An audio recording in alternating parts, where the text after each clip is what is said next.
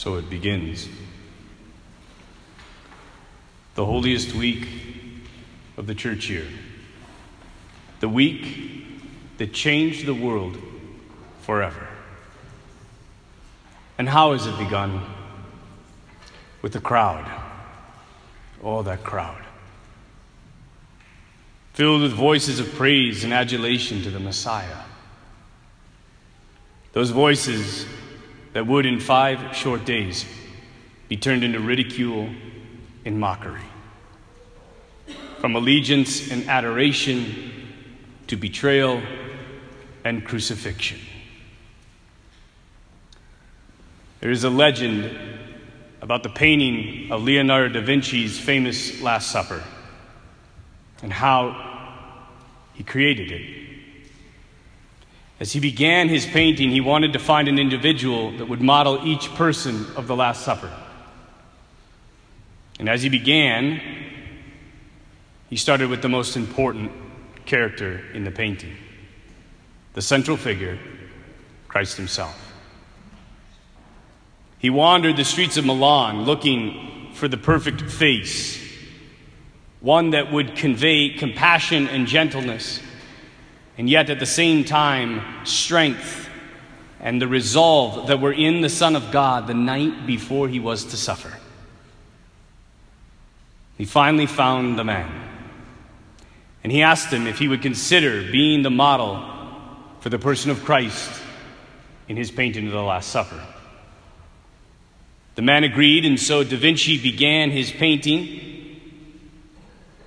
and after he had painted Christ, he went out to look for men to model the 12 apostles, for someone to model the strength of Peter, the doubt of Thomas. He found them all, except for Judas. He struggled and agonized over this last apostle, the betrayer. Where? Where would he find a man that could convey this in his painting? hardness of heart, betrayal. He finally ended up in a prison and came across a man that had this look in his eyes darkness, hardness of heart, emptiness, betrayal. Da Vinci said to him, When you get out of here, I have a job for you to model in my painting. The man agreed, and when he got out, he went to Da Vinci's studio, and as he stood in place to model the final apostle, Judas, the betrayer, he watched Da Vinci paint. And as he finished his final strokes of his masterpiece, he spoke to him and said, You don't recognize me, do you? And Da Vinci said, Should I? Have we met before? The man looked at him intently and said, Several years ago, you asked me to pose for one of the individuals in this painting. You asked me to be your Christ. It's a powerful story of how much we can change. How much grace can change us, but even more, how much sin can change us. So much so that we are unrecognizable from who we once were, and how fast it can happen. Every Palm Sunday, we begin with the crowd. The crowd crying out, Hosanna to the Son of David. We adore you, Jesus. We love you. We lay down everything in allegiance before you. But within a few moments here in this church, we echo the words of the crowd some 2,000 years ago as we shout, Crucify him! They are not two different and distinct crowds. They're the same crowd.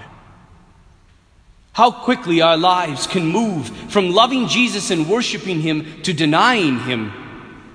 How quickly we can be swept up into the crowd of this world, who at one moment loves Him and at the next moment denies Him.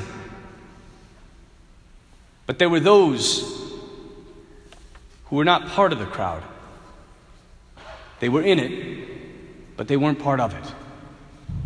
They were the ones who walked with him, who spent time with him, who loved him, who gave up their lives and their families to follow him. These were his apostles. And although they denied him and ran away, their hearts stayed united to his. Students, we must stay close to him. To pray, as he said, not to be put to the test. For without him, we are surely to be as fickle as that crowd. Our hearts are powerful, they're reckless. At times they're good, at other times they're bad. But always remember that Scripture tells us God is greater than our hearts. He marches today into Jerusalem to conquer the selfishness of our own hearts once and for all. A king, a warrior of love and of sacrifice. He alone will save us from ourselves. So stay close to Him this Holy Week and for the rest of your life. Pray that you will never leave Him. Pray that you will never be part of that crowd.